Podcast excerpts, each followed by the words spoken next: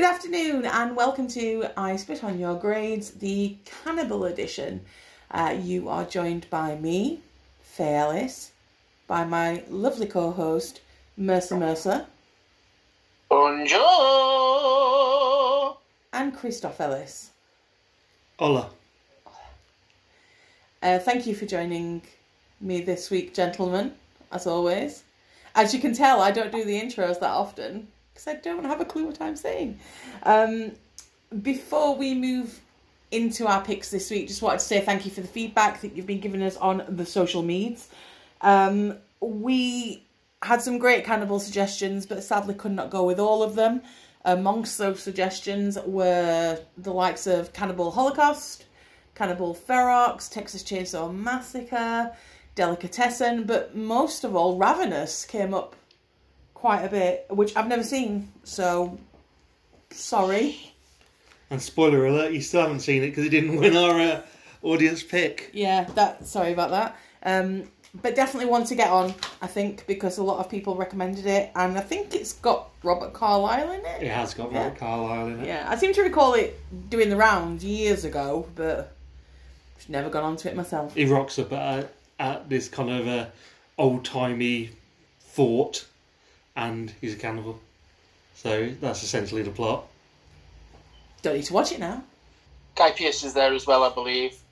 I, did, I didn't like Ravenous. Sorry, everyone. Oh, you always like to play controversial though, Mercer. So I ain't played games. This is my life, man. no, you don't play games. The Shining. I don't. One of our That, that wasn't a game. kidding. I'm kidding. one of our best suggestions, by the way, with best cannibal films, came from our good friends at Soho Horror Festival, Mhm. who came through with Armie Hammer's DMs. And as I believe I replied, that's too gruesome even for us to cover. So without further ado, shall we move into our first pick? Yeah, okay, let's crack on. As I was the winner last week, and quite rightly so, with Tragedy Girls. That is right, isn't it? You did win last week Yeah. with Tragedy Girl. Whether it's quite ri- whether it's quite rightly so is up for debate. It was definitely rightly so. And I just wanted to remind you all, I didn't really forget, that was just a test, well done, you passed. Um, we'll go with my pick first of all. I uh, This might be a bit controversial because it's not listed as a horror, and I don't think many people class it as a horror, more of a thriller, but it's in my horror collection. It's definitely on the horror shelf. So I've gone with 2001's Hannibal. Now I know that people are going to come at me and say this isn't as good as Silence of the Lambs. You're entitled to your opinion, your wrong opinion, but I feel that Hannibal deserves its place at the side of Silence of the Lambs for very different reasons. Quick synopsis uh, Hannibal takes place 10 years after Silence of the Lambs, where we see Clarice very much established in her role within the FBI. She is under investigation for some controversial moves she pulled at work, where she basically killed somebody with a child in their arms, but it needed to be done. And during this invest, well, during this period of investigation, she is made aware that Hannibal is still out there, and does she want to pursue it?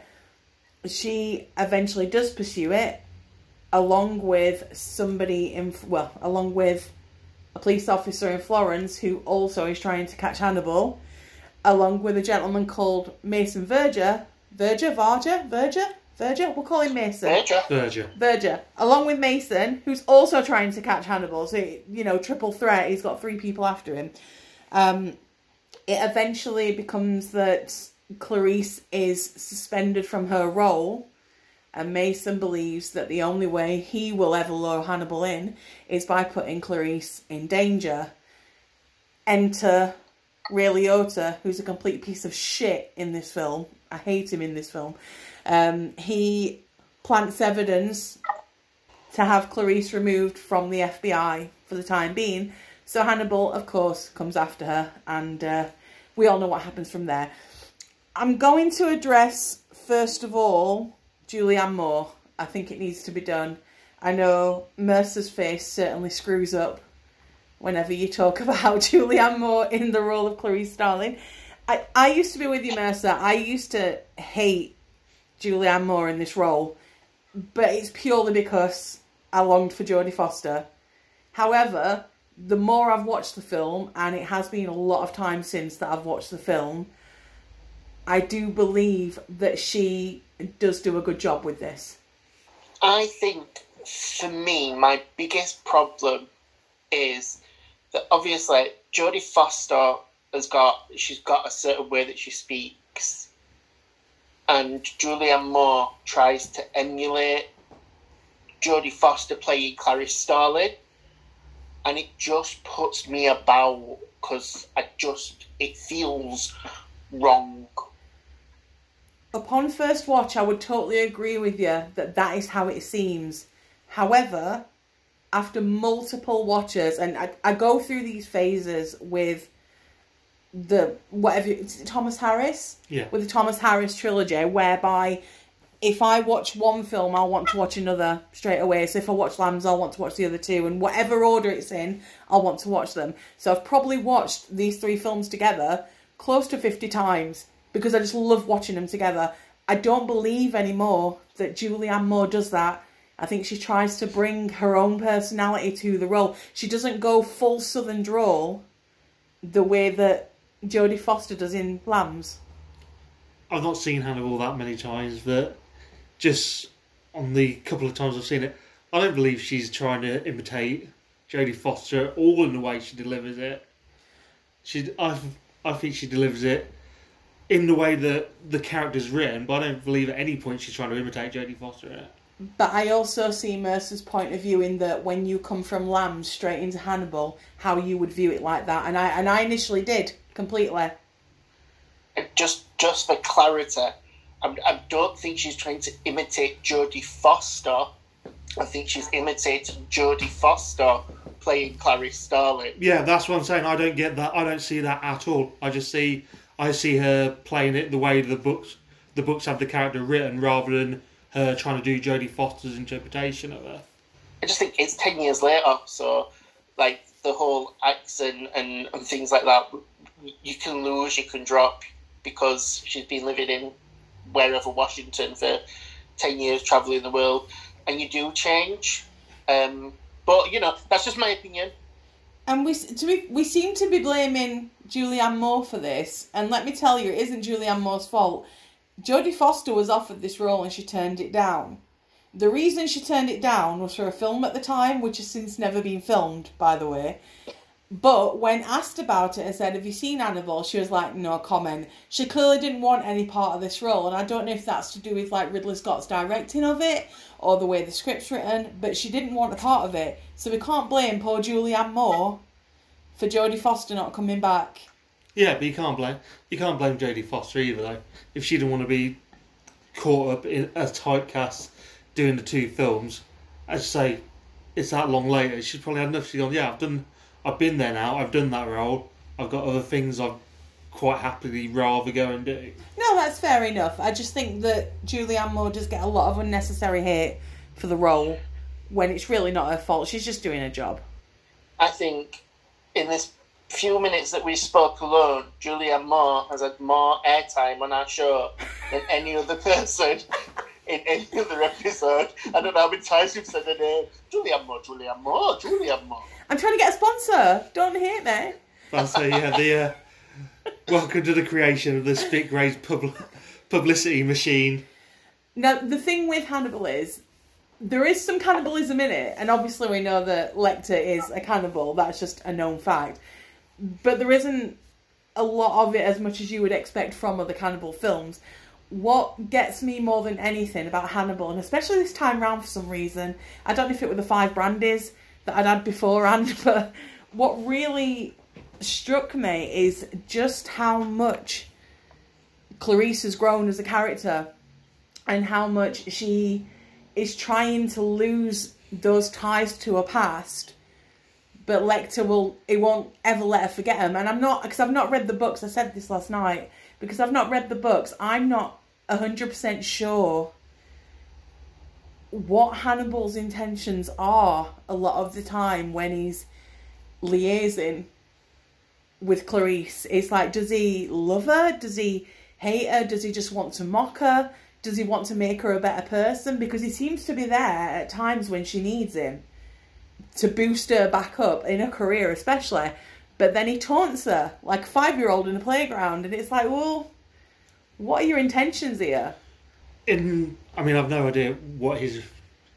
Well, he need he needs her because obviously he he wouldn't keep tracking her down otherwise. So he clearly wants to be wanted. He's so happy when he gets back in the FBI's top ten mm. most wanted list. But she needs him more than anything. He's the one who made her career in the FBI ten years previously. He she's on a downward spiral at this point. She's as it says during the film. She's been on a series of failed drug busts with the DA, mm. absolute disasters. She's she's basically shit at the FBI But now. she's made good decisions. You see the decisions she's see- made, and she's not the one. You see there, but she's in, in been involved in a series of awful busts, and as I say, it's clearly that they want. She is being kicked around, as the news there saying. Basically, Clarice Starling is, re- is was leading on this, and her reputation is shit at this point at the bureau. And it's only the point. It's only the fact that Verger comes in and says he wants. He's received this package from Lecter, and he wants Starling to investigate it because I said to her, basically, it's a good job that he's there. He's literally saved your career by us reassigning you to this, so we can do damage limitation on the fuck ups that are already being attributed to you with the bureau. But that's just a that's just her male colleagues trying to get her out of the picture. They treat her with such contempt, and I've no idea why. No, but I mean, obviously, Verger does ask for her. He's the reason she's gone there is he's he's he's trying to lure Lecter out. Yeah, so of he's course, gone. Yeah, yeah. so he's gone. I want Starling. So it's not them trying to get rid of her. It's him going. I need Starling. It's an easy out for them. It's an easy out to get rid of her, Yeah, 'cause- regardless of where it's come from. Yeah, it is an easy out because she's had a series of absolutely awful results while because she's of been her there shitty male counterparts. in those ten years. Because of her shitty male colleagues. I'm sorry, it is. Well, I, I actually think, back to your original question, um, my theory, uh, so I have read the books, but I can't remember them that well. Um, but I get like the fact that Starling, in Hannibal's eyes, is the only person who can intellectually match him, which is why he makes it quite difficult for her with the clues. That's why she's the only person he'll deal with after she's gone through Right. um, the FBI. And I actually think the contempt from her colleagues is because she busted the biggest case and actually brought celebrity to the FBI. And it was less about like the work and more about the celebrity of being an FBI profiler. Yeah. Um, and I think that's kind of where the contempt comes from. And I think that's why she moved into the different kind of work with the drug stuff to escape, like you said, to escape her past of being known for being Clarice Starling, who caught James Gumb and pretty much helped Hannibal to get away. So, I mean, she she's not good in you know not letting him get away this time around as well. If you've seen the film, obviously you know he does get away. Um, speaking of Hannibal, because obviously this film is about him, but it's kind of not. Um, the fucking balls on this man to do what he does is crazy. Like if I was in hiding from the FBI, I'd be shitting myself every time I saw a police van. You, and he just gives lectures in the middle of Florence and just, you know, like freaking goes about town as if nothing's wrong. Where do you get the confidence to do that? That's that's the thing. I know CCTV and international intelligence weren't obviously as in depth as it is now, but you still expect someone will see so- someone will have seen something in America with and go, "Oh look, Hannibal Lecter, famous cannibal in top ten most wanted list," and gone, "Hey, that bloke don't half look like him." You would have thought. But as we saw from the film, the uh, the CCTV is the most grainy thing on this planet. To the point where she sees the still of fucking Hannibal, and it's like, oh no, it's definitely him. It's like, mate, it looks like Nosferatu. And to be fair, like. And to be fair, there is that scene as well when he, when he gets the photo out, when he's ch- trying to match it against the FBI's profile, and he's there with a passport photo, and Lecter's got a beard, and he's looking at it intently. And I mean, it's just they're amazing. You can see why South Park riff, riff so much on this stuff. That's just what I'm gonna say. Oh. you can't see the hand gesture I'm doing, but I'm doing a South Park reference there. But yeah, Hannibal is he's a fucking amazing villain, or kind of anti-villain as well. Well, no, you mean anti-hero. Anti-hero, sorry, but he's anti-hero. not. He's not one there either. He's But he not. is, but he is, like he says, because he, he he kills the rude. He prefers to eat the rude, the people who are like a drain on society. So is he doing us a favour? Yeah, he is. And Virgil Mason, uh, the only surviving victim, is a child molester. So he deserved what he got. He deserved, and, and like, Lecter making him eat himself. That's what he did, right? Mhm. Yeah. Well, obviously, we never saw this. He gets he gets him to cut his face off, which we see in the flashback. He gets him high as fuck and convinces him to cut off his own face. He Anti- deserves that. Anti-hero. There you go. Anti-hero. I think what, like I said before, it's not. I mean, you do get to see some cannibalism in the film. You do get to see obviously Ray Liotta eat his own brain, which he fucking deserves, because he is a piece of shit. The character, not Ray Liotta. Not Ray. Liotta himself. Paul. He's playing Paul. He's he's a proper dickhead in this film. Does my head in just because he got turned down, wanker.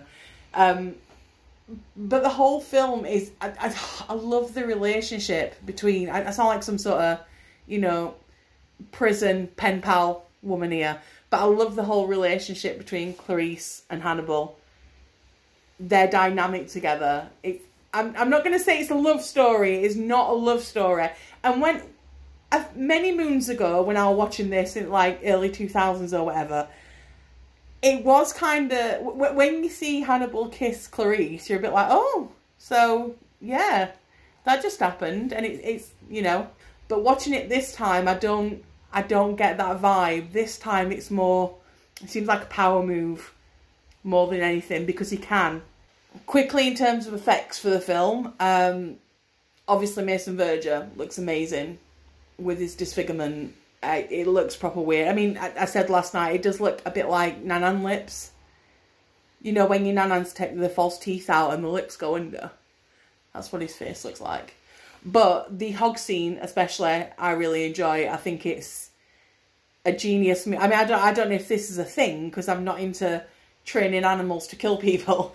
But the way they get the hogs all riled up by playing the screams in the background and just getting them all, you know, top level before going for someone. And the classical music playing over it as well.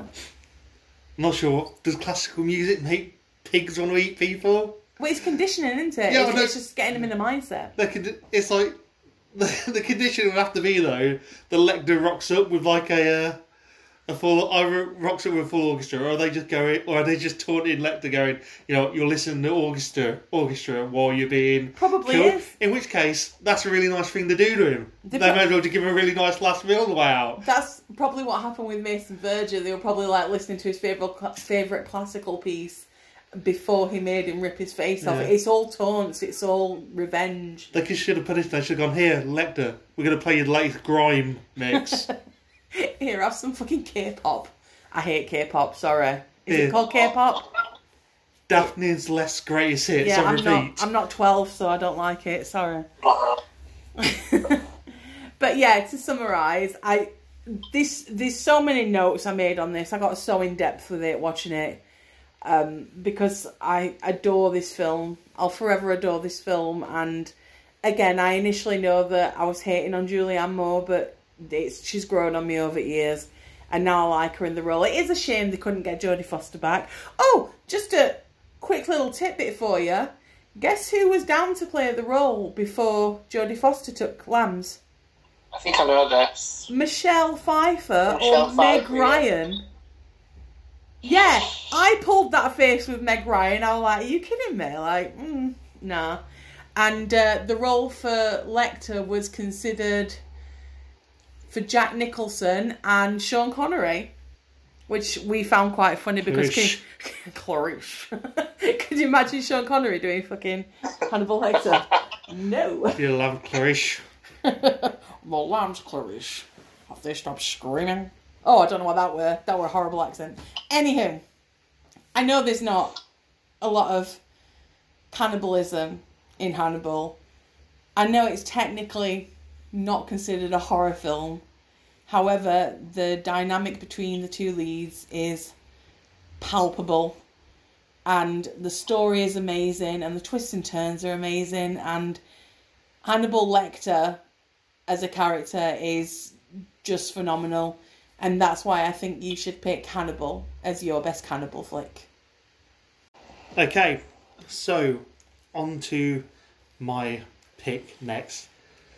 And if you thought Hannibal was a uh, a controversial pick for best cannibal horror, this one may also be up there, but not because we've already done had this genre mashup in our best winter horror episode.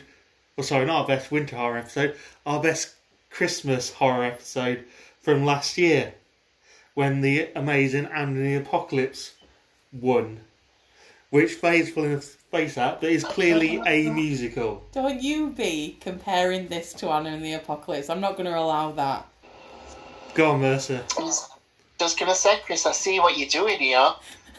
You're looking at past episodes and going, what previously won? Ah, a horror musical. All I'm What mi- could I possibly do? all I'm, all I'm merely stating is, while this may seem an odd choice for a pick, it's not that bizarre since we've already done a similar style film in a previous genre, and that is why my pick is 2007's Sweeney Todd, the Demon Barber of Fleet Street from Mr. Tim Burton. There you go. Woo! That's no, it. you are not getting applause, One. Iris, just yet. Bring, bring, bring us your arguments. Shall I break it down? Break it down. break it down now. So, very quick plot synopsis. Johnny Depp is playing the eponymous Sweeney Todd, or Benjamin Barker, as he was known in a previous life, before he was convicted of a crime he did not commit, much like the A Team. He, he is sent, he is sent away, yet returns under the new guise of the barber Sweeney Todd to exact his revenge on Judge Turpin, played by the always villainously brilliant Alan Rickman, R.I.P. R.I.P. So he's back to exact his revenge and be reunited with his daughter, who Turpin has kept imprisoned in his home, while also wanting to get married to her, which is a little bit weird, but there you go. Joanna. Joanna. I see you, Joanna. If that's not enough to vote for this film, I don't know what is. Let's start with the absolute all-star cast, shall we? As I said, Mr. Johnny Depp, Alan Rickman there as well, along with perennial Tim Burton ex-wife. Well, I suppose she will be perennial ex-wife well, wife now. now, yeah. Helena Bonham Carter, Timothy Spall, Sacha Baron Cohen. If that's not a list of actors, I don't know what is. You know, sometimes actors act, do not make the film. I'm just gonna. A list of Put that out tal- a list of very talented actors. There is the point I'm making, along with the brilliant musical music from Stephen Sondheim. What's what is not to love about this film? It's a big gothic musical in which it's everything looks gritty and dark and manky as Victoria London did, and we have Johnny Depp singing while slicing the throats open of his customers and then grinding them into pies and feeding them to the general populace. What is not to love? I have a list, if you want it, of what is not to love. No, don't give me a list. We can discuss it though. I'm not letting you reel off point by point why you hate my film, which should be which should win. By the way, I'm going to keep drilling this in. Mercer, Mercer looks like he's about to burst now. Go on, Mercer. Oh, first of all, I just want to remind you that a previous episode featured um, a film starring Johnny Depp and an Oscar winner, Charlize Theron. A good cast does not necessarily, in the eyes of the other people, a good film make. Just want to lay that out there. To be fair, that also had the problem with having an awful story, script, direction, art, di- direction, score, distribution, popcorn vendor. What what's Sweeney Todd? A mu- a musical, bef- like an actual Broadway. Sweeney, yeah, Sweeney Todd is a Broadway musical. Right. Okay, that makes sense. just from the way it plays out. It play obviously it's a musical, but it plays out like it's been a stage play. I would like to say this. You said Sweeney Todd. I own Sweeney Todd, but it is the first watch of Sweeney Todd. Um, I, my mum bought it me. She she used to like go on a, a little mission and go around second-hand shops pre-COVID, second-hand shops, and find horror DVDs and then bring them like drop them off for me. And Sweeney Todd was included in one of these little parcels, and it sat on my shelf. And in theory, it sounds like everything I want in a movie. Like I love musicals, I love horror, I love like I do like Tim Burton, early Tim Burton though, um, and it sounds amazing, and it's got some really good songs in it. Like that Hair Elixir song's really good, and that song where they're gonna they they come up with the plan to use the dead bodies to feed people in the pies. That's really good. And the way he disposes of the bodies, that, that looks really good. I'm done. I, I'll agree with you on the hair elixir part. I really enjoyed Sacha Baron Cohen's Oh, performance. And yeah, oh, look what he's doing. And I'll tell you, right? Okay, so uh, Mercer just flung his head back and is now clutching his forehead. And I can only assume that he is going to reference what I referenced when I watched this scene. Because, dear listener, not to sound crude, I'm a woman of nearly 40. But I could not take my eyes off his junk. so that's not what I was going to reference. Right. What I was going to say, I Outed mean, was- myself it, as a perv. it was very evident that you could not not notice it. Not not you couldn't. You had to notice it. It was like thrust in your face.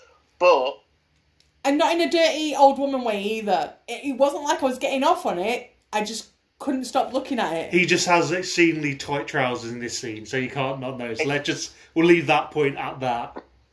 obscene. I hated Sacha Baron Cohen in this film. What? It's I the best absolutely thing. So you know me, I've got an issue with accents anyway. So I know he's playing a character who's putting on an accent and it's meant to be fake. But literally the second he opened his mouth, I kind of like punched myself in the face. It's exactly as you said, though. Russ. It's supposed to be completely over the top. It's supposed to be for these Victorian Londoners who have never seen these far away places with these mystical foreign gentlemen. So it's it's overplay this huge Mystical foreign these gentlemen. mystical mystical foreign gentlemen. That's what I'd call anyone now. That's what I'm going to reference that. We've got two non-UK based films to come next, so I'm going to expect that reference to come up a lot. Mystical foreign gentlemen. Mystical foreign gentleman. But anyway, the point is, so in that time as a con man, he would be overselling it. So he would go for that massive stereotype, shall I be a face, Joe Dolce style accent. I've bit myself having to listen to you praise him and I've left dents in my finger. That's I want you to know that to start with. I also want you to know, and I don't think I've ever read this, I am bubbling inside with rage right now. What? And I'm scared to speak Why? Why so angry? because I hated him so much. I happen to think he was one of the best things about the film, if I'm honest. It's literally the worst thing about the film for me. We're, I, think, I think we'll have to agree to disagree over there because I don't think we're going to suddenly resolve our, our opinions on Sacha Baron Cohen. What you do have to agree on, though, is the sudden turn from the comedy and the that song and dance number to him having his face caved in when he goes to confront Sweeney Todd. You know, in fact, that is a huge, that is a big tonal shift, and it looks brilliant when he attack that point when he just attacks him, starts battering his face in. It it is Tim Burton's most horror film, I'd say. Everything you know, like Nightmare Before Christmas, um, Edward Scissorhands. It's all gothic. It's all drenched in that, but it's not full on blood splattering, everything caving in horror. I think this is Tim Burton's closest to that that you will get. And yeah, I, I do agree that it does look ace when he's battering his head in, and and and the tra- and the chair as well. The chair's genius, right?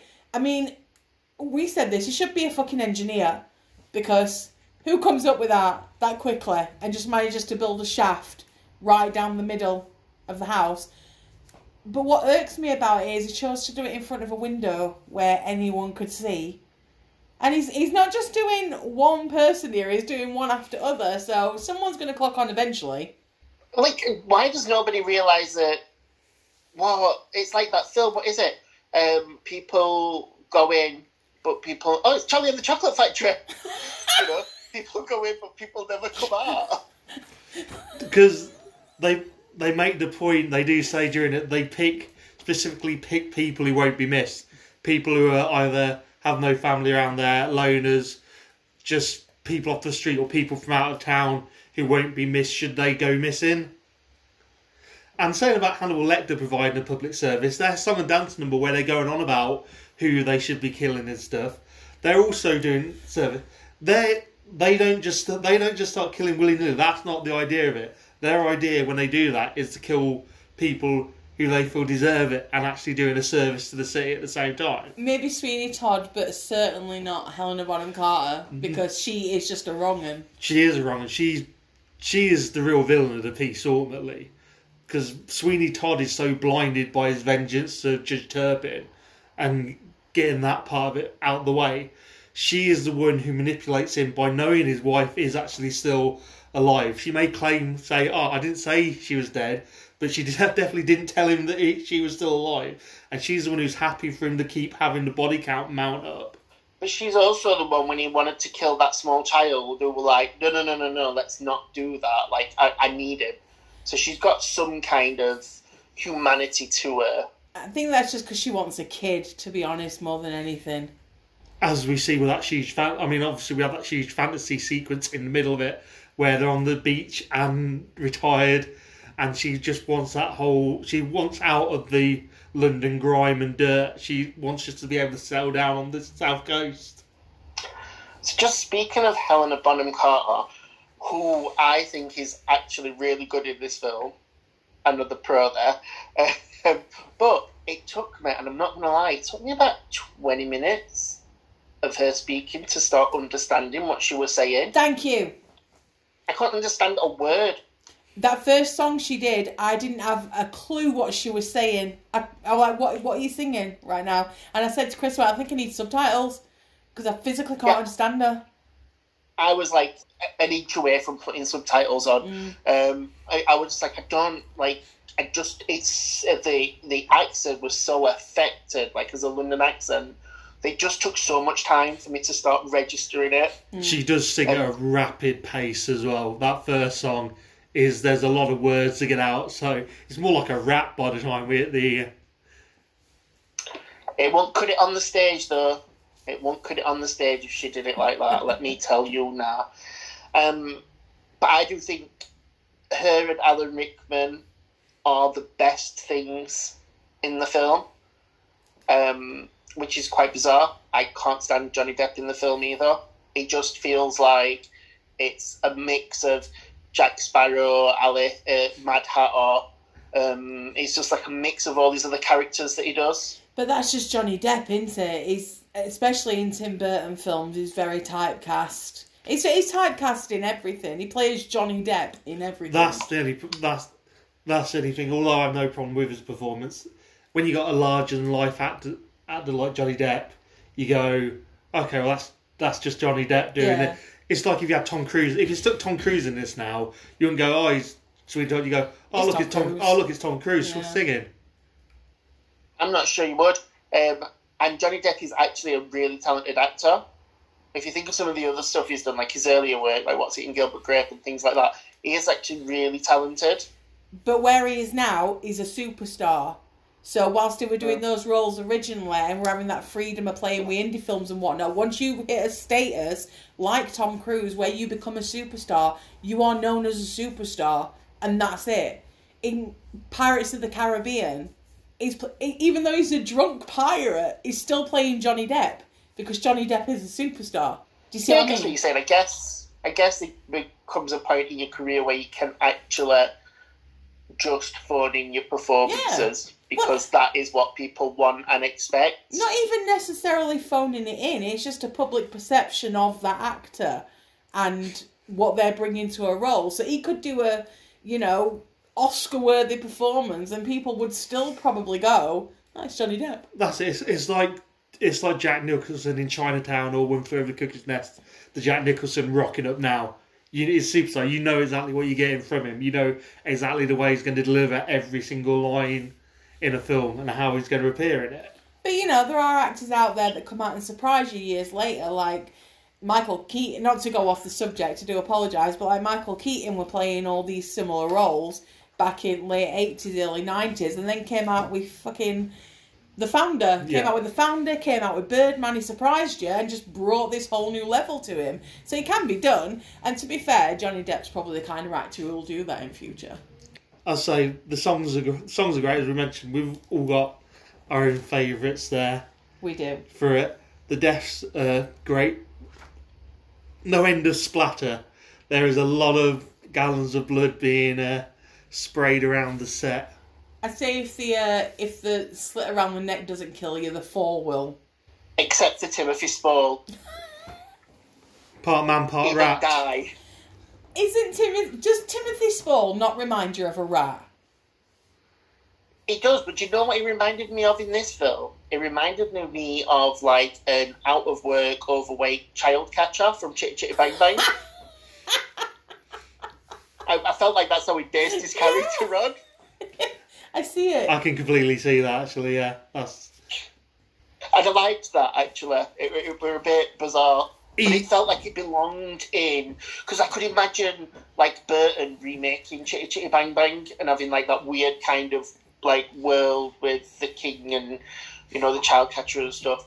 So it felt like it belonged there, and I liked that. yeah. So I think we've given that a as reasonable a going over as we can, and Mercer's head hasn't exploded. So big tick. Not because I expected him to have an aneurysm by the time we got to the end of this when he appears to be very much alive.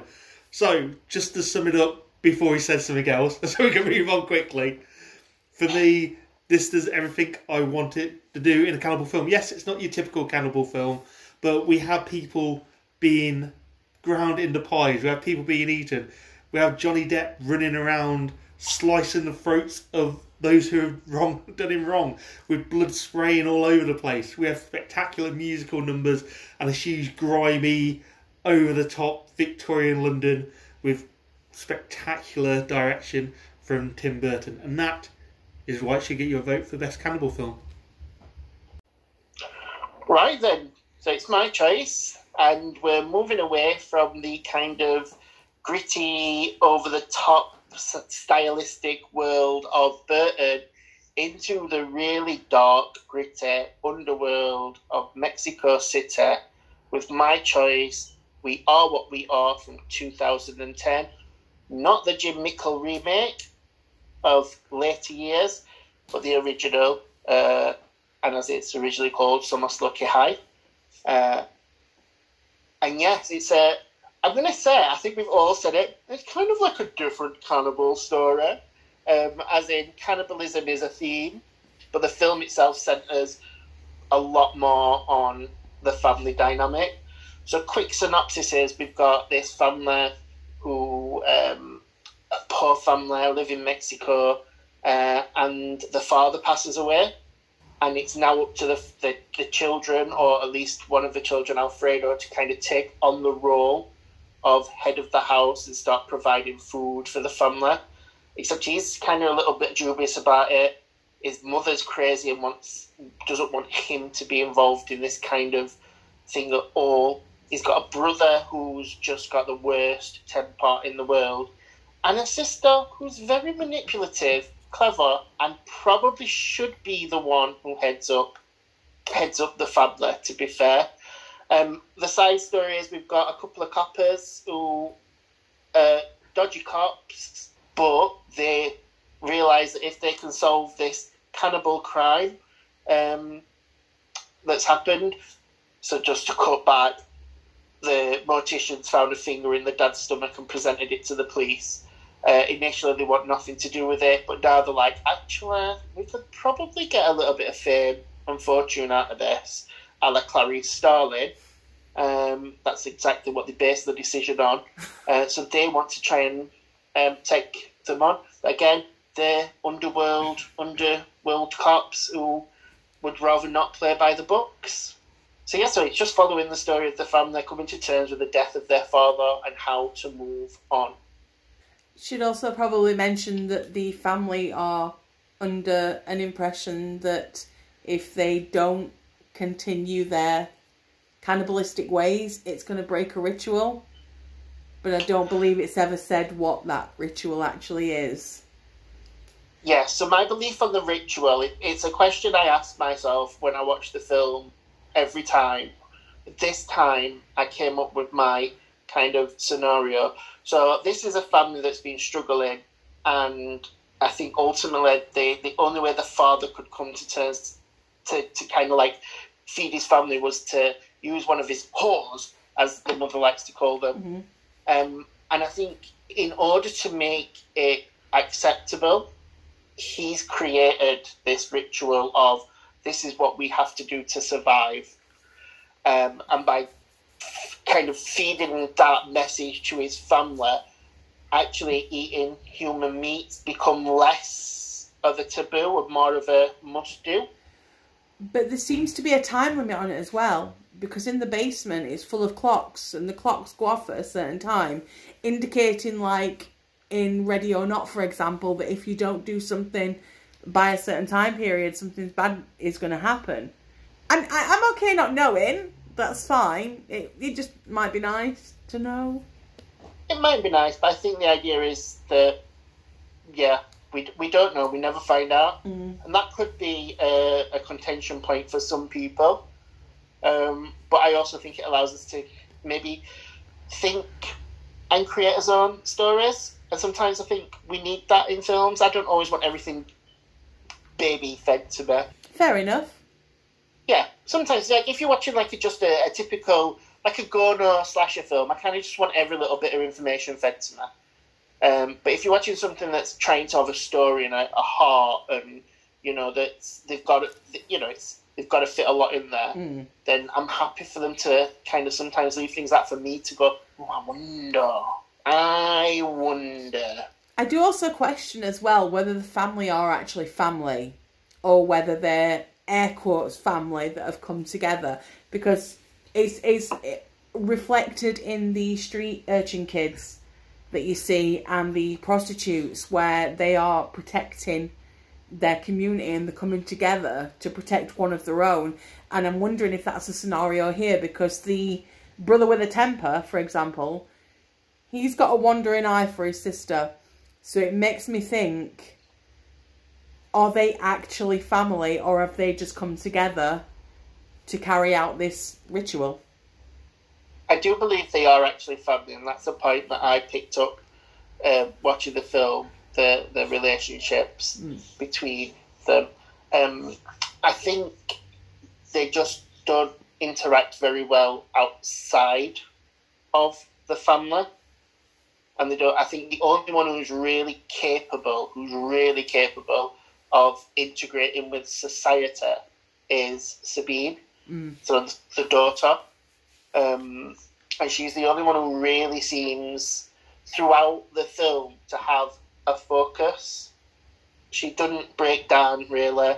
She doesn't. She she uses everything that she's got to manipulate like her brother brothers into continuing the role. And there's a point where she actually says in the film, according to Dad, you're the one who has to pick up the reins. I'm not allowed to do it Mm. but I can be here to help you. And she's almost like the uh, like in my mind, she she's leading that family I, I think she up until a point.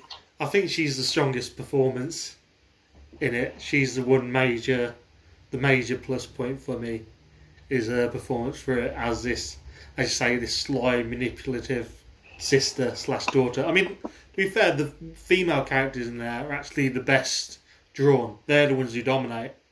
They're the one because for all of their wanting to pick up the reins and carry on with their father, It's the mother who says no, and they're still terrified of her. Even at the end, when he pretty much forced, he said no, this is how we're doing things, and she just starts slapping the shit out of him. And it's a case of no, she's she's clearly the dominant one, the mother, even with the father now gone. And she was probably the most dominant one when he was alive, to be honest. He was probably going out because she was like, look, you need to go out and do this. And then this daughter is just this intelligent, manipulative character. The guys in there are just kind of basically, I wouldn't say put, put upon's the wrong word. They're there to do what the female characters have made them do. Interesting, because when I think about the mother and the way the mother acts, I, I there's a there's a part of me that thinks that she's gone into mum mode, which is she knows how dangerous it is to go out there and get the food and put it on the table, Mm. and she'd rather risk her own life to do it than watch her, her sons do it. So part of me thinks she's gone into mom mode, but then there's things that she says, were, which is very much like, you know, she's not like a mom. She's a bit cruel to them. I think she's a bit unhinged as well. Um, because what person would, you know, kidnap a- somebody and then eat them and then return the remains to her friends? like, who would do that? They haven't ate the, the whore. Have they not? The Oh, okay. No, No, they they The just mother ca- just beat her. yeah. Right. That's why when they do that shot, when it her face hasn't been eaten, when they do that shot, she's just been absolutely beaten to a pulp. Yeah, but still, to, to return a, a dead person to the friends. I'll tell you what, she has to do it because they, the two guys, are fucking inept at trying to kidnap people. That's exactly what I've put. The film pretty much paints this picture of these two boys are not capable to look after themselves or their family. Like they failed, like the failed attempt at stealing a child. it's like, mm, okay. And then when they go and pick up, when they go to pick up a streetwalker, they park down the road from a bunch of them, and he hits her in the street. They've got the license plate, the car. He's shouting his brother's name. And he's just like, everybody knows who you are right now. It also takes him the slowest amount of time to get into that car after he's thrown her back. It basically has a dawdle to the front door. It's like, move, move your ass. Yeah, he's he's got like no. It's almost like he's he's got anger management problems. Obviously, he's got no control over his temper, um, and he loses it far too quickly. It's, it's like no. So the the young boy who plays Julian Alan Chavez actually died not long after Oh. making the film. Um, him and his friends got into a gunfight. Interesting that he gets into a gunfight at the end of this, and he got shot by police Oh no. while trying to escape when he was 18. Oh. So the film's dedicated to him. Um, but I, I, I almost kind of like imprints, because when you watch the film, you've got this beauty, like at the mall scene, you can see that there's a, an element of wealth hmm there. But when it comes to where they live, you can see like everywhere's like graffitied. It's, it's the prostitutes are on the street. There's homeless kids under the. They, they can see these like two sides of Mexico, That's the and yeah. That's the thing. As it is with you know you. As it is with Tigers Not Afraid, as it is with like Parasite, you will always get two sides. You'll get the side that the tourist board want you to see and want you to pump money into into, and then you get these people who are suffering and in poverty on the other side. And this film just nails the poverty aspect straight away. It's that I, I mean I, I won't lie to you, Mercer. I'm going to be completely honest. I found I found it a slog getting through the film this time. There's there's Uh-huh. bits I've picked out of it that I do enjoy, but it was very very slow, and it took some effort to get to end.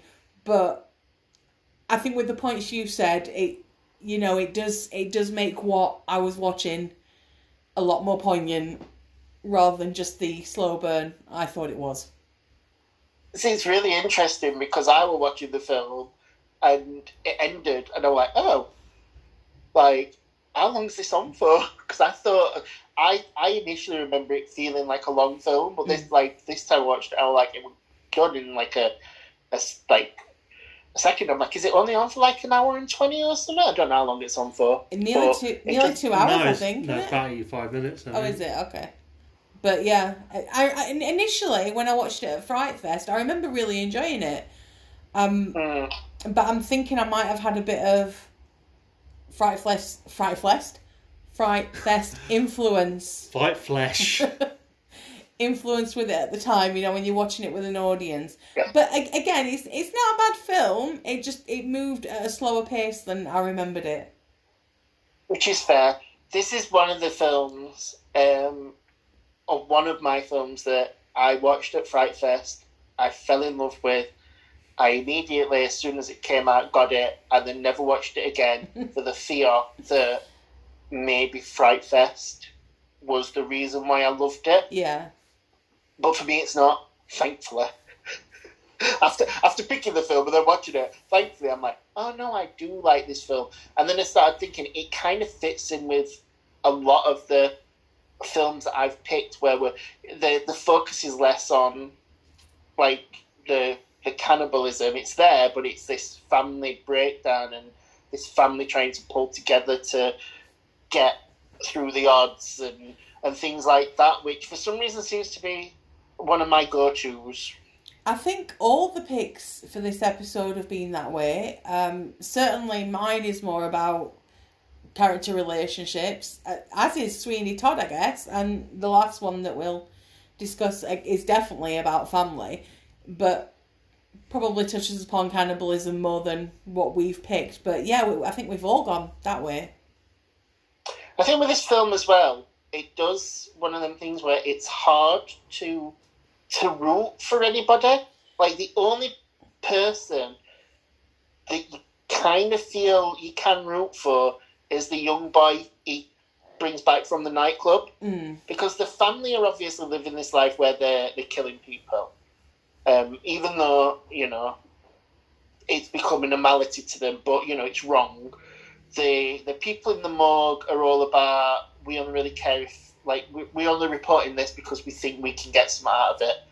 The coppers do the same, and then when the streetwalkers are trying to avenge the death of their friend, in order to do it, they want the cannibals killed, so they bribe the copper with an underage girl, like a clearly underage girl, and he's like, "Yeah, I'm going to do it.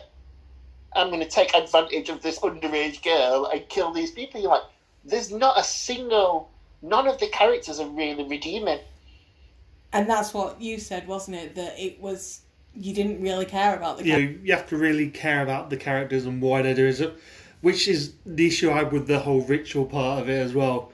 Because while I didn't hate the film, I find it hard to get into and actually care either about the characters or, as I say, with the and why they're actually doing what they're doing. So if you've not got an entry point into why you should care about a film, then it's hard to love it. I can understand the technical quality of it, and I saying the performances from them, but I just didn't love it. To be fair, Chris, I, I, I can appreciate um, your sentiments. I can see how it's not necessarily a film that people will love. I don't think it's it's you know, like you said, it's difficult to care about the characters because they're not really good people.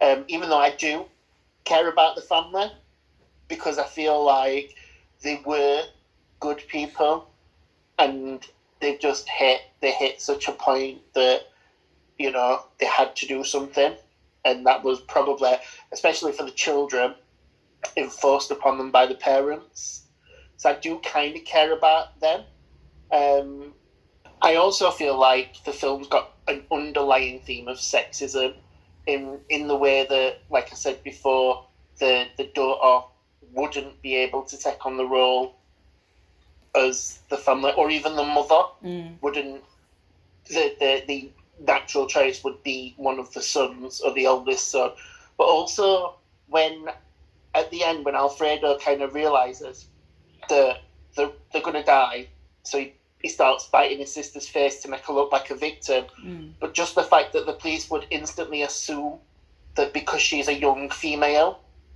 she is a victim And yeah, obviously tying in with that as well, what you said about a, a young girl being offered up as payment. And the way that the mother treats other women as well, thinking that anybody who comes in is a whore, sort of thing. So yeah, I, I totally get the the sexism part. Yeah. So yeah, and I will say as well, I think one of my favourite shots of the movie, I just have to say this because I like it, is the the the when the mother sat on the slide at the end after she's escaped, and you just slowly see all the street workers starting to come into frame, and they all just stood there in like a freeze frame, and you're like, "Oh, dang, you are dead! Like, there's, you are not getting out of this." Um, but yeah, I mean, for me, like I said, um, we are what we are. I feel like we've gone through it quite fast. I don't know if we have, but I feel like we have. But for me, we are what we are is is it's a cannibal film that's got probably a bit more heart than just your your standard cannibal films. Um, it's it's a story about a family in turmoil, and for me, obviously, Chris doesn't have the same opinion, but for me, that heart behind the film and that like want for the family to be able to succeed and and get through this and come out on the other side is the reason why I love it, and I also think that's the reason why it should win because it has a lot more heart. For our final pick, we are going with the listener's choice, which was a very good choice. Um, got mentioned several times, obviously, in the feedback, otherwise, we wouldn't have picked it. Uh, we are going for 2016's Raw. Can I get a whoop whoop? You can get a whoop. You can get a whoop. Thank you very much. Um, Raw follows the story of Justine, who is off to veterinary school, and she's been a lifelong vegetarian. Uh, we learn at the request of her parents, and she's carried it on. And when she does eventually get to college, she is hazed and fed a piece of rabbit. Uh, I think it's like rabbit intestine or something. Rabbit kidney. Rabbit kidney, thank you. Uh, it brings her out in a rash, and she quickly realizes that she is allergic to it, but develops a taste for meat, more specifically human meat. And we follow Justine on this journey of um, meat discovery, I guess, and just, just um, how it pans out for her and how it affects her. In a journey across time, in a land of discovery of meats. I make it to sound. It, it sounds like a, a teen, a teen rom com drama kind of thing, but nah, very much not. Not at all. Justine can't eat meat. Alexa, eat nothing but meat. See how this comic pairing get along. Uh, we do find, uh, not obviously, if you haven't seen it, we do find that uh, Justine's sister Alexa is also at the college she is at, and she's part of the hazing group. And she was until moving out um, a strict vegetarian as well, but now also enjoys the meat. As we all do.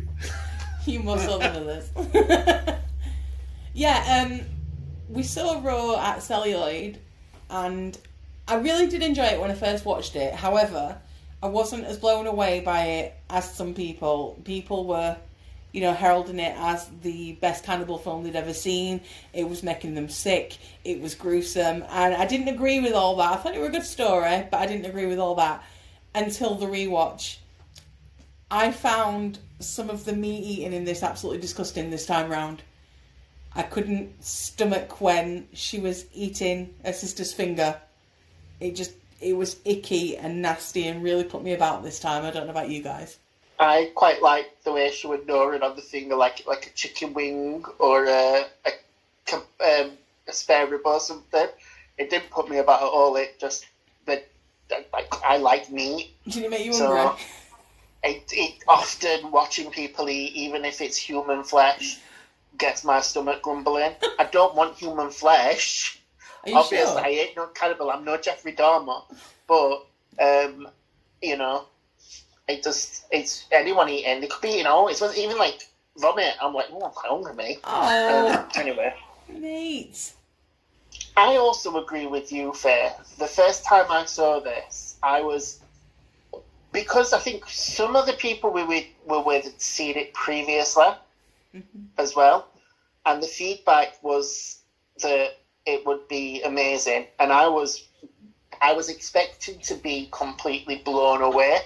Like you said, be like, "Fuck me, this is the most intense cannibal movie that I've ever seen. It's so deep and distressing and emotional. I wanted everything, and I kind of just went, "Meh, Mm. okay, it's it's good. Um, I I personally like was not shocked at all by the ending. I was like, mm, and can see it coming, kind of almost. Mm. It's as in you know the fact that the the the the medical school that they went to or the veterinary school, all the family have gone there, so it doesn't. It's not a stretch to think that the mother and father have done the same thing, or at least one of them.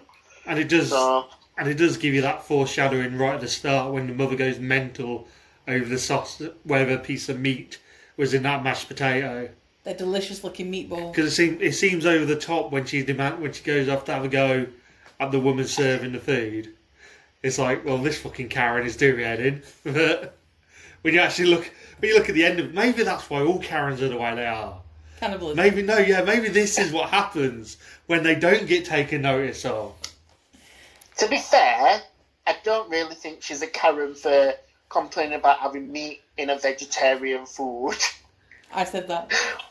you know, it's you. You would call uh, you would call a Jewish person a Karen because they ordered a veggie sausage and got a pork one, would you? You'd be like, shit, man, that is bad. I referenced the time that Carl, Mercer's partner, um, had some mashed potato and there was bacon in it, and he's vegetarian. a, yeah, colcannon mash, which don't normally have meat in it, but we did. And we also ordered a margarita once, and it came with A um, a, kebab. dried piece of serrano ham in it. and Carl, Carl would be going, what is this? And I'm like, I think it's ham. Why is there ham in my drink? anyway, Why isn't there ham in all drinks?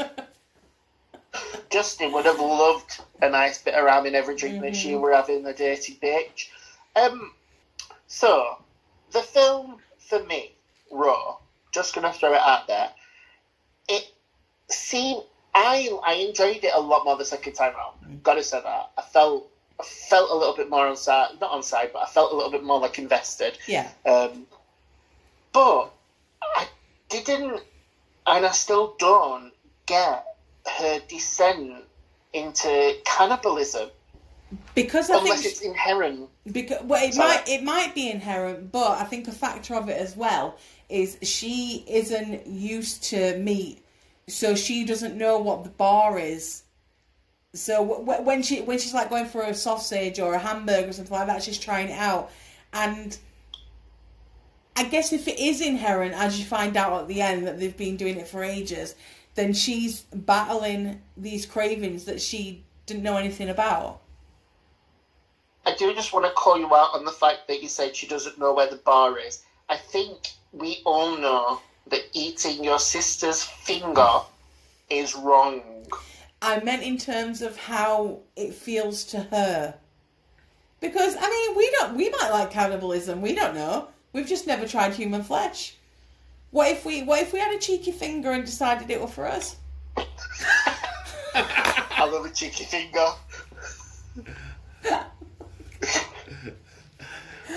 Oh, Any, any, anywho, addi- in addition to the, obvious, with the cannibalism and the fact they're at veterinary school, you can't help but notice we've got that whole animalistic nature and theme running through the entire film.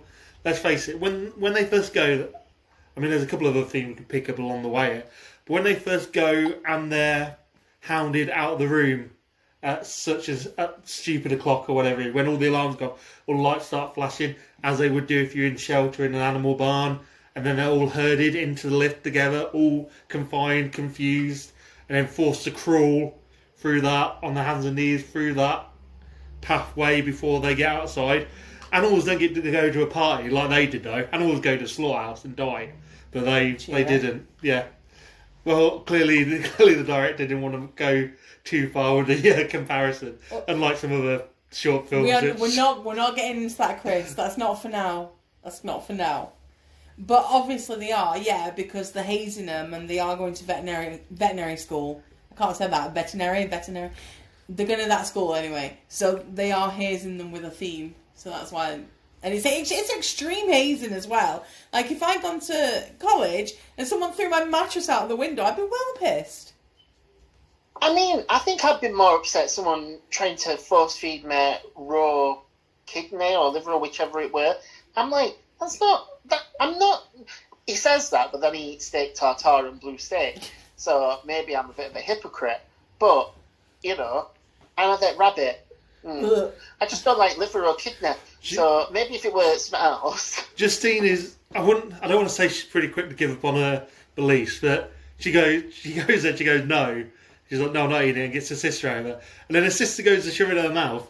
She didn't put that much of an effort. She didn't really want you to go, okay, and just eats it. Also, to be fair, she's not even chewed it before she walks away. If she was that against it, she could have just done a little cough into her mouth and held it in her hand and walked off and threw it away. But then, I suppose at the same time, though, she's got there's that whole thing where she's just trying to fit in. Because when she goes to the nurse later, we have the whole story over the larger girl who just wanted to be average, and that also harks back. While we got a critique of the whole hazing thing, let's face it, if they hadn't had the hazing, this wouldn't have happened. If they hadn't forced her to actually eat this in the first place, they'd have avoided all of this. And only we've got a critique of hazing. We've also then got that critique of people not reporting it. Because let's face it, the nurses when she asked why did she report, she's like, well, no, why would you? Just she just wanted to leave it and just be average, and that oh. danger of these not reporting these things on this university campuses. There is no way. I mean, correct me if I'm wrong.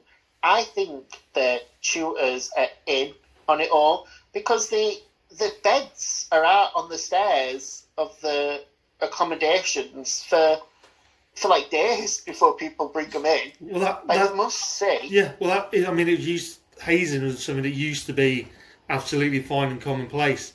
It's only after the, the in the recent past when they've started having fatalities from some of the stuff that's happened that universities, especially in the states, have actually now clamped down and made it illegal to do per se. But it's it's always been a big part of campus life, and they'll go they'll go extreme one way or another wherever you are. See, it's interesting the the average thing because she does say uh, when she speaks to that doctor, "I want to be average," but I kind of feel earlier on that she almost thinks she's better than other people. Like she's got like there's a, there's a, the scene where she's with her sister, um, and as the sister comes over and she's like, "I've just fixed a few things on your homework for you," and the sister's like, "Why? What? Like, what are you doing?" And it's almost like she just she's got this kind of I know a little bit more than you. I don't know. I felt a little. I felt like she was a little bit pompous to start with. I felt that too, and that's probably the influence of her mother because her mother's exactly the same. Where she takes the mash back and she goes, "Leave it." She goes, "No, I'm not going to leave it," and takes it back and makes a scene about it. So that's probably Yeah. what she's got from her. And I think I, the film, I think, has got some quite good effects, like practical effects. So, like the rash and the scratching. That's that scene makes me feel sick. Yeah, Um, only because we've all done it, where you've got that thing that's itching and you scratch and scratch until it bleeds. But like her entire body is all rashed and skin peeling, and she's like proper clawing herself. That were a bit much for me. it reminded me of the rash from Cabin Fever, which always puts me about, especially when in Cabin Fever she starts shaving over it. That really, ugh, I hate that, and that's what it reminded me of. But yeah, the, the peeling was re- the effects were brilliant. Like his Yeah. leg at the end was His phenomenal. It looked incredible. It did. I enjoyed. I enjoyed the effects a lot, and uh, I think I, I do. I do think the film's quite good. I think it's got some really tense moments and some horrible moments, Mm. and then some really bizarre moments. Like that. There's that moment when she's vomiting and she comes out of the toilet, and then that other girl comes out and she's like, two fingers, two fingers will make it come out easier Yeah. or something. And then and she's like all smiles and she's like, I've done a really good thing by telling her this. And it's like, you're telling someone how to be a bulimic. Like, that's not a positive. But this girl's like, I'm so happy about what I've done. I think that's maybe a reference back to the whole trying to be average sort of thing because she's obviously a bit of a chubbier girl. You can see in the face, and that's probably harping back to that. I'm just trying to be like everybody else, and if she is someone being sick in a stall, maybe feel she has to comment to give advice so that they go, "Oh, she's a nice girl." Hmm. Maybe. Um, and then the way there's that sex scene between her and her gay roommate, Adrian, Yeah. which is quite an intense. I think it's quite an intense watch. It is because you, so- you think it's going to go a different way to what it goes because obviously she it's her first time. She's Mhm. getting really into it, but he's holding her back because of how forceful she actually is.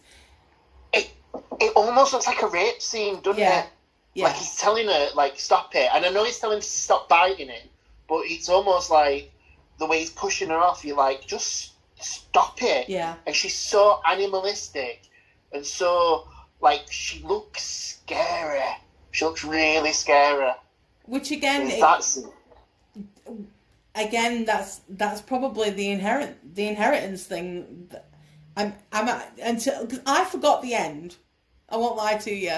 When I rewatched it, I was like, oh, I totally forgot this happened completely. So I was having those thoughts of is it the parents as it was going towards the end, and at the end found out it was.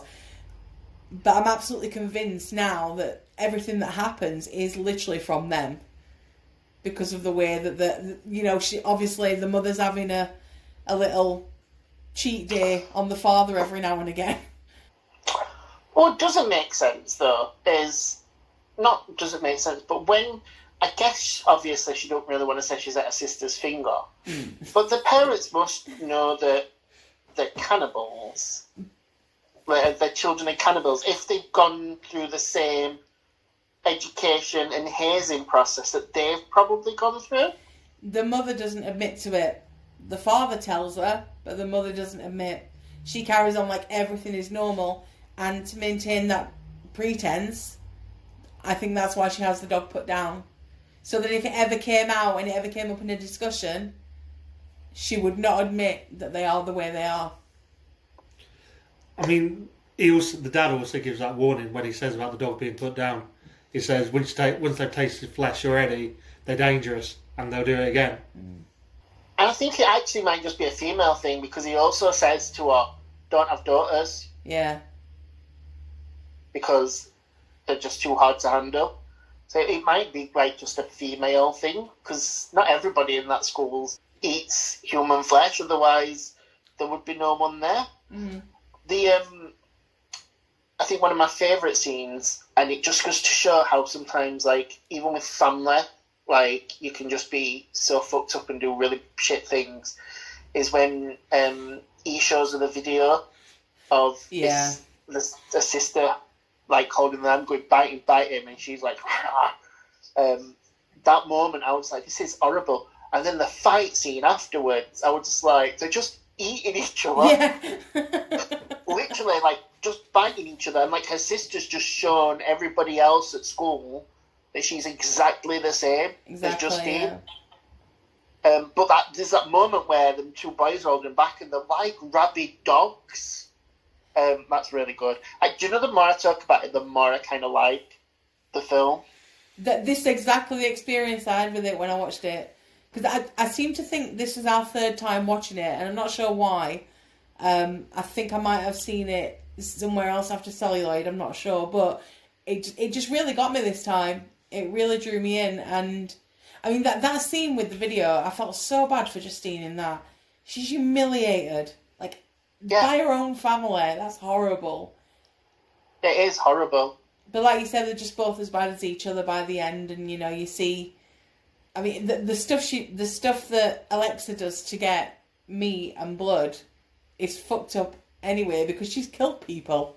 She's actually caused Yeah. people to die. You know, those car crash scenes are horrible I wonder why Alexa's in prison at the end and not just Justine.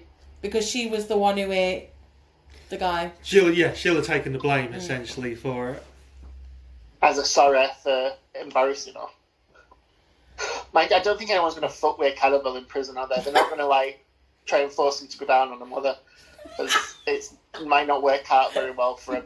Can I say, as well, I've just got to say now that I said going on, that bikini waxing scene, why do girls put themselves through what is evidently one of the most painful things when she's trying to rip it off and it's stuck? I, like, that, do you know, like, when you said the finger eating scene? Yeah. like was that that that's my finger eating scene. I was just like, no, I don't, I can't. When the pandemic is over, we'll take you for a what is it? Back sack and crack. The male waxing thing. We'll get you all waxed and you can see how it feels. I don't have hair below my neck. To be fair, you are just a floating head. Pretty much. No, I'm smooth, smooth all the way down, as mm-hmm. everyone will know if you have a feel. I invite you all to have a feel. Once the pandemic's over, obviously, social distancing still applies. Exactly. Maybe by the time social distance is over, I might have hair, but right now you could, you could wax me. No, Right. like with table wax. We're going to move away from this now because it's getting all a bit hot and sexy in here. Okay. So, to summarise, um, I think Raw was an excellent pick and it is it's probably on par with how I feel about my pick, to be quite honest. Um, thoroughly enjoyed it myself, way more than I did previously, and I'll definitely be revisiting this one again. And I just want to say that everybody who voted for Raw has just died a little inside when you put it on par with Hannibal. I meant in terms of how my scoring will go. That's what I meant, you asshole. You smooth asshole. Oh, yes. So, that's it, I guess, for our film choices mm-hmm. and the public's vote. As always, we will open up the poll tomorrow for you to vote.